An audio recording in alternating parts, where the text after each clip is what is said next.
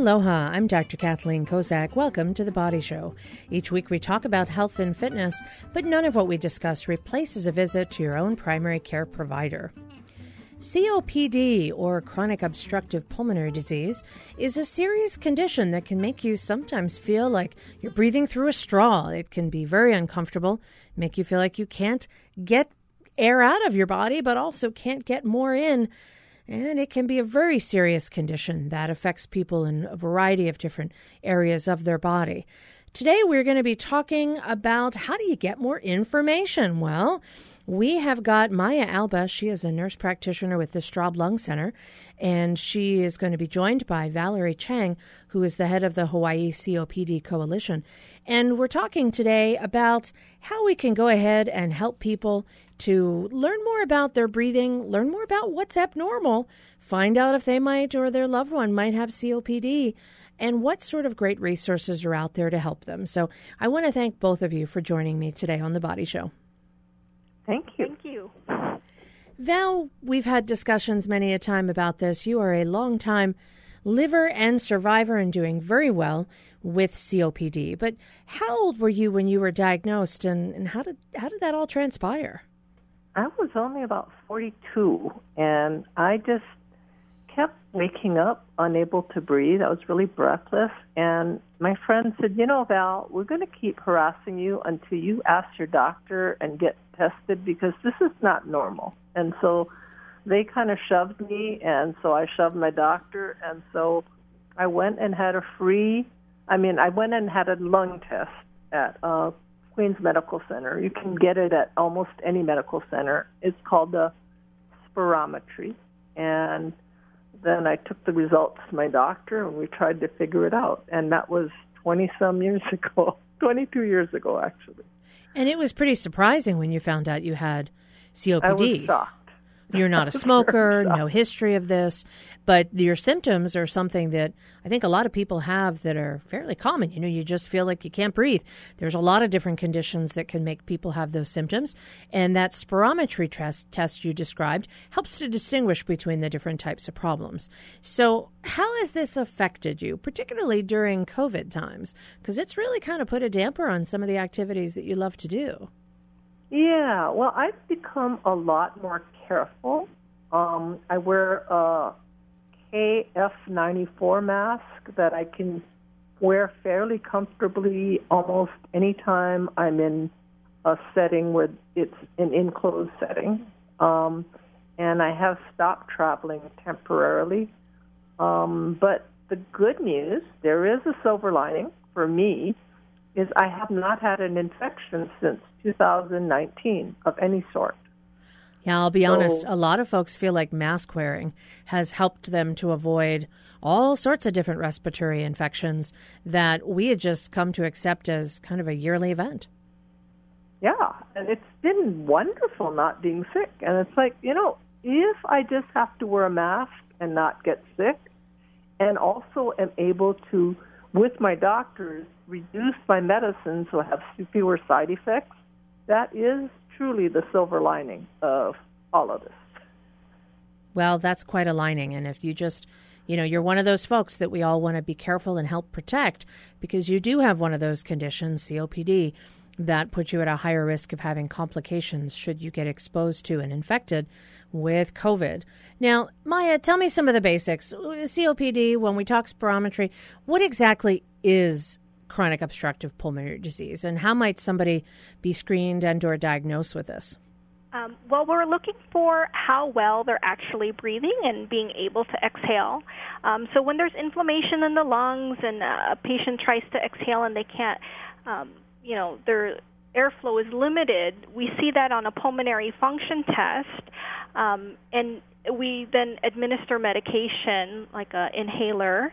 Uh, and if they're able to have that function um, reverse, then we look at it and say, okay, mm, looks like asthma. But if we can't reverse it, um, then generally we say, okay, it looks more like a, a COPD. Um, so someone might come in with symptoms like like Valerie mentioned, where she feels as though she was having trouble. She couldn't breathe. Her friends kind of instigated her to go get it checked out and said, "Look, you know, figure this one out with your doctor."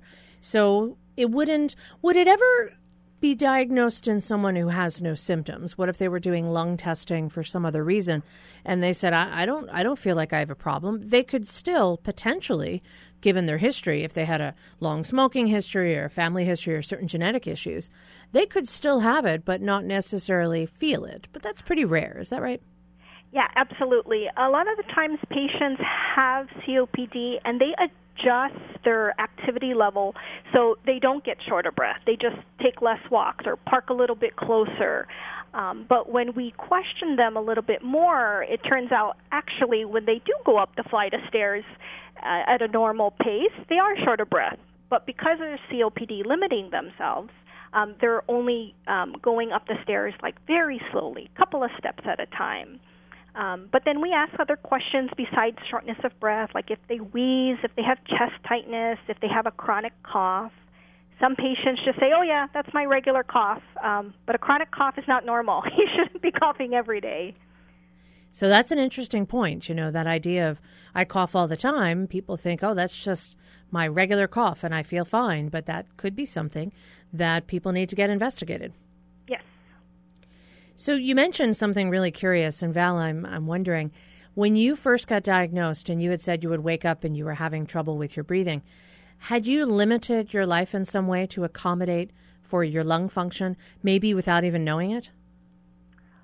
Um, well, when I used to, when we traveled with my kids, my kids are, you know, uh, at the time they were like young preteens, and when we would go to national parks, they would hike and they would be out of sight because I couldn't walk that fast.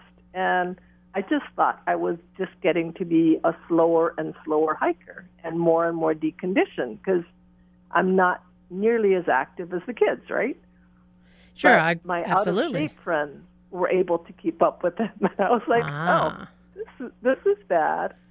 And so, yeah, that was more incentive to get it checked out. So when yeah, you realize, you, as Maya says, you adjust and you start doing less and less and less, and you don't even realize it. Yeah. When your other friends could keep up, you went, hmm, maybe it's just me.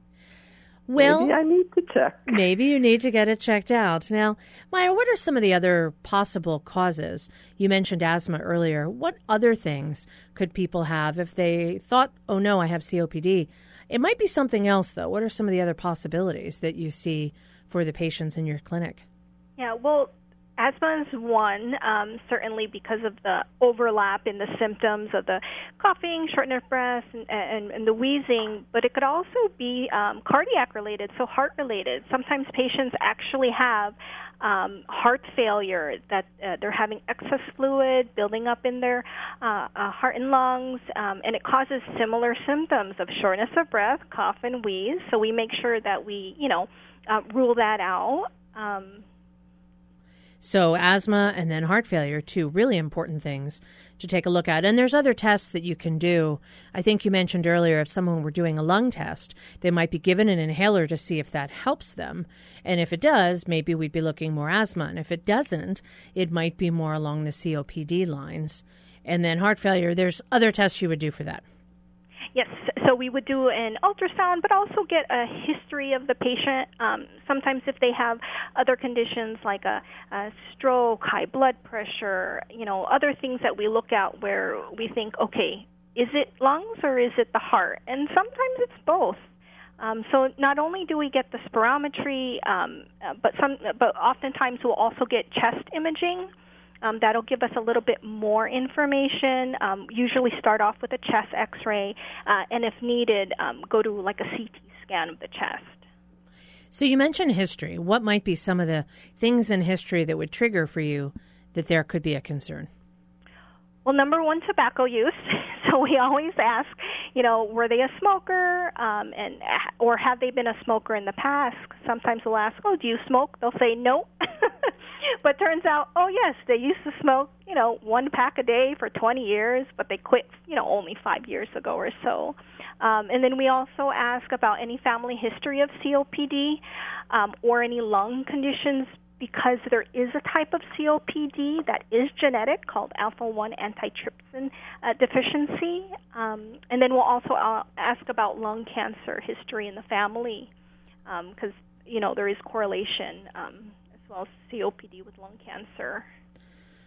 All right, I'm Dr. Kathleen Kozak. When we come back, we're going to continue our discussion with Maya Alba, nurse practitioner at Straub Lung Center, and Valerie Chang of the Hawaii COPD Coalition. And we're going to discuss some more about what are some of the different treatment options that are available and when, if at all, might someone know if they need oxygen. We'll be right back after this quick break. Stay with us.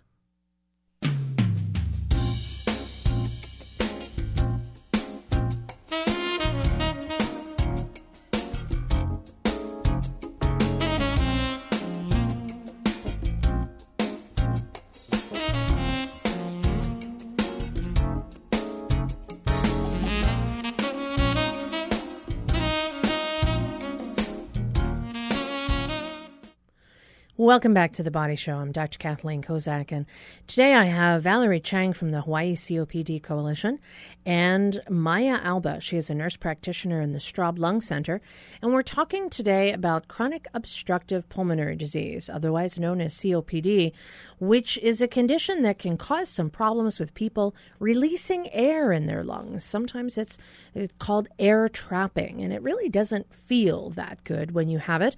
Some of the symptoms could be just feeling like you're out of breath too soon or you just can't get enough air. And sometimes you're wheezing and other sorts of symptoms like a cough. If you have a history, a, a, very strong history of smoking, it's something that you are at risk for, even if you quit in the past. So it can affect your lifetime, truly, and your lung function. And there are some easy tests you can do to figure out if you have this. And then treatment can be started.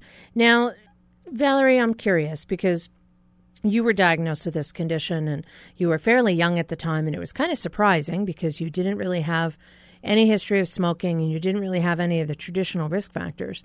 But as you look back on this over the last 20 some years, do you feel as though your symptoms have gotten worse and progressed, or have you reached a point now where you're fairly stable with your medications?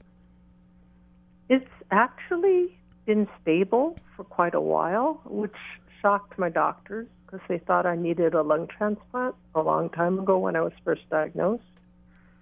So we're pretty happy about that. It has unfortunately progressed a little in that now I need supplemental oxygen for sleep and for exercise, if I strenuously exercise, and for altitude, like when I fly and when I'm anywhere above 3,500 feet.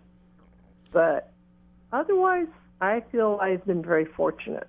Um, and I've worked closely with my medical team to stay as healthy as possible. Well, and I know you've tried hard and tried to do your best to do your part to make sure that you're able to breathe as well as you can, even though, like you mentioned, you now require oxygen periodically. Now, Maya, what are some of the other treatments that are available for COPD? So, if you saw someone in your clinic and you made a diagnosis of this, what are some of the options or the initial treatments that might be considered? Well, usually initial treatment is um, just a basic short acting, what we call bronchodilator, um, something that's very common to people hearing an albuterol inhaler, like a rescue inhaler.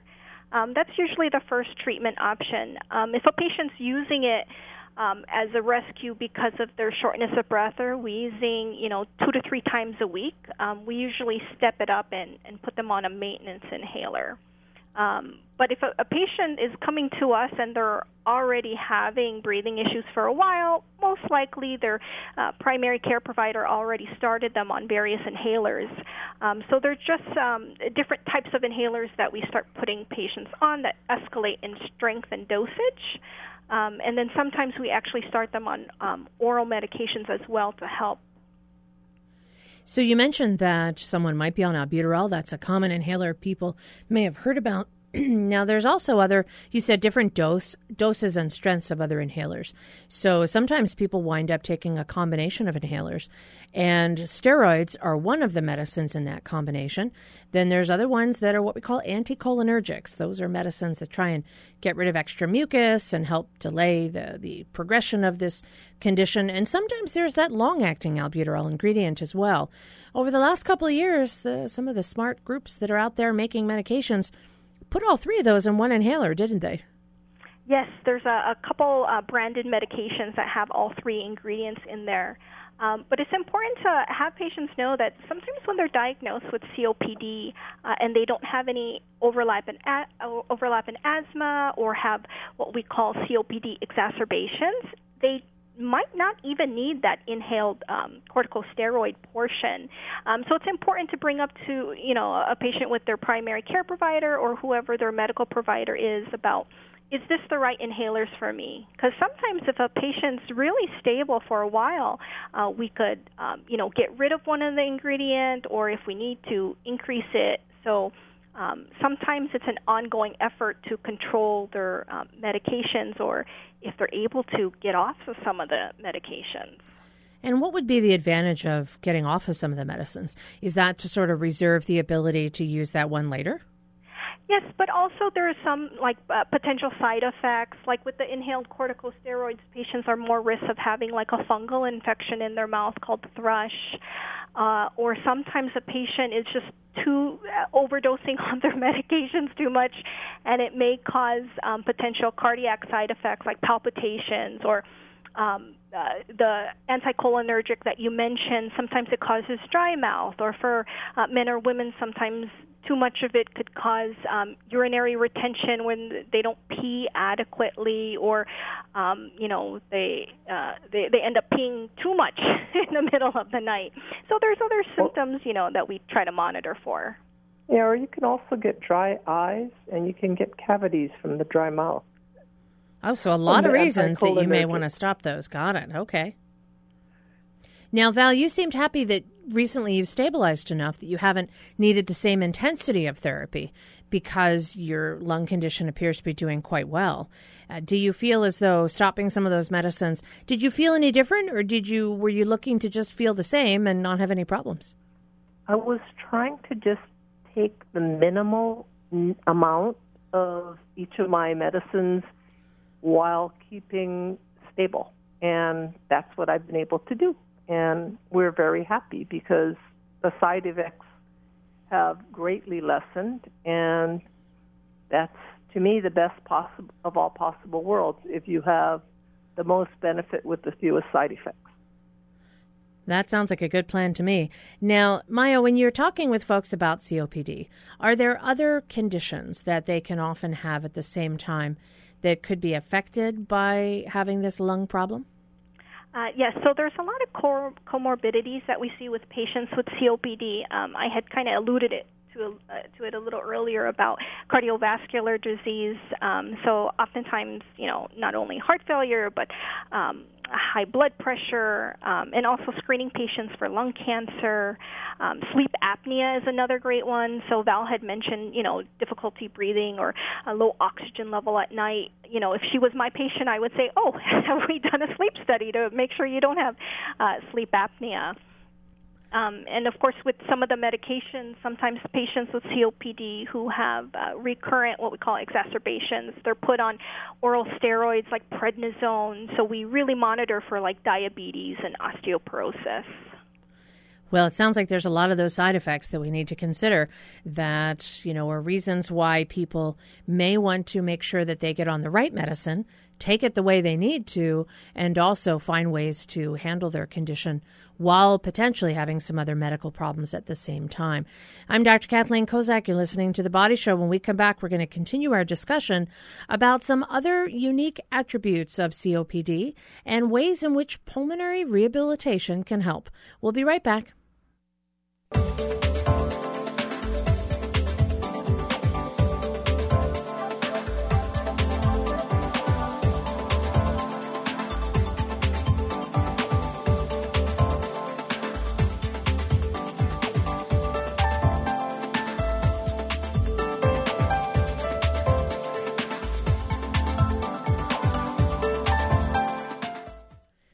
Welcome back to the Body Show. I'm Dr. Kathleen Kozak. I have Valerie Chang on the line. She's the head of the Hawaii COPD Coalition.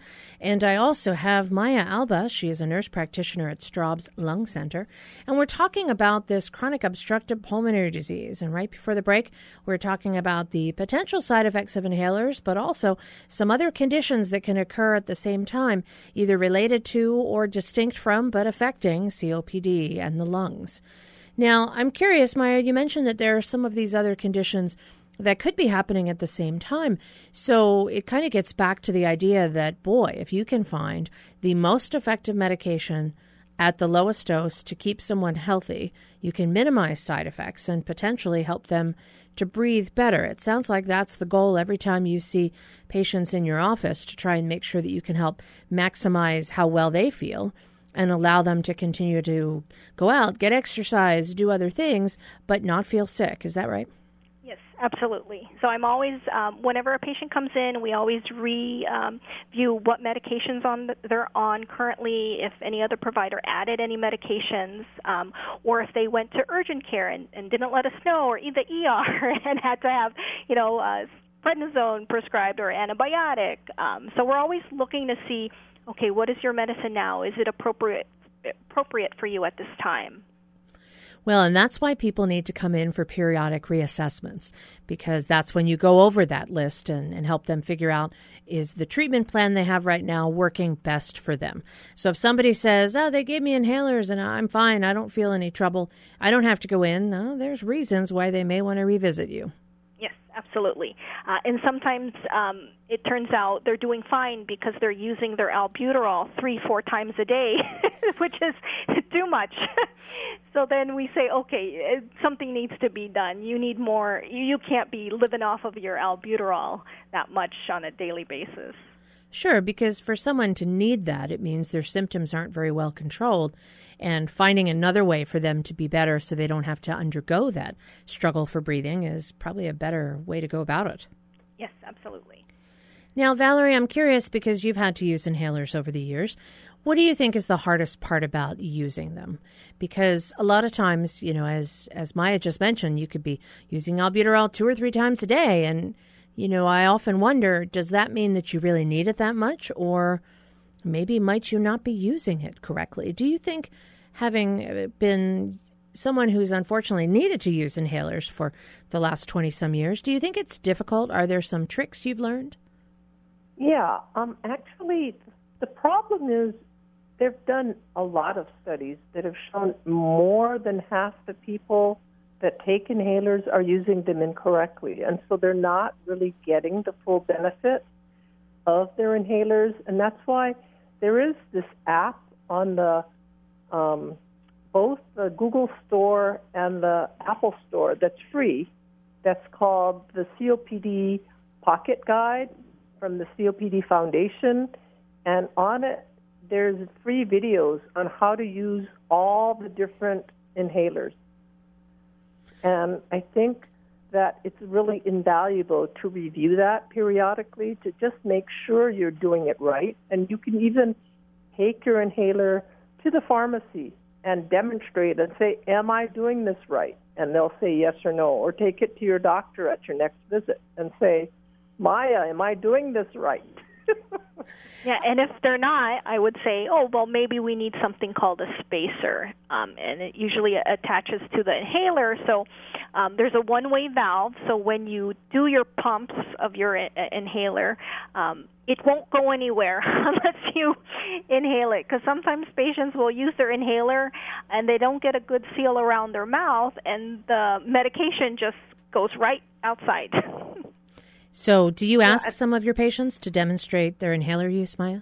Yes, and what's nice is we have um, demonstrator uh, demo inhalers um, at the office too. So, um, just in case they already took their inhaler and we don't want you know them to have a, a, a dose too soon, uh, we have sample uh, medication um, demonstration inhalers here of all various types of actually of all the ones that are available out there. So we'll show. We'll, I'll give them one, and I say, okay, show me how you use it. I, I won't prompt them in any other way because um, um, sometimes when I do that, they'll not use it correctly. or reminding them too about um, some of the steroid inhalers, rinsing your mouth after you use it to avoid that uh, potential fungal infection in the back of the throat. Sure, if you can avoid having a complication and still get the maximum benefit of your inhaler, that sounds like it's a Fantastic plan. Now, there's a lot of folks out there who may already know they have COPD or who may want to know more about this condition. And one of the things, Valerie, that the Hawaii COPD Coalition has put on every year for, I think, 15 years so far is the Education Day. This is going to be the 16th annual Education Day. Tell us a little more about it. Yeah, it's coming up on Friday, September 9th from 9:30 until noon and because we still are very vulnerable as COPD patients, we're having it be virtual on Zoom and that way anyone from all over the world can participate if they would like to. And it's free and open to the public and they can go to hawaiicopd.org. The first article on the website has information and you can click on learn more and it has the flyer and all the information anyone needs on how to register. And once you register, you get the Zoom link and you're ready to go. Well, and some of the topics, Maya, you're going to be one of the speakers. Is that right? Yes, I'm going to be doing um, a talk on coexisting conditions with COPD. Um, as I had mentioned in uh, the talk earlier today, you know, talking about um, uh, patients with COPD talking to their physician or primary care provider about hey, um, I have COPD, but maybe do I have something else like lung cancer? Should I get screening for you know for lung cancer since I'm a smoker? So just uh, you know addressing certain topics very quickly, um, just for patients to have a sense of okay. I want to be healthy. I have COPD, but is there something else um, that I have that needs to be addressed to make sure that my COPD is uh, properly, you know, treated and addressed? Excellent information. And there's also going to be a discussion on sleep apnea because, Val, that's one of the conditions that you might have thought you had before you got diagnosed when you woke up and you just felt like you couldn't get your breath. There's a couple of other talks that are going to be happening on that day. What else is going on, Val?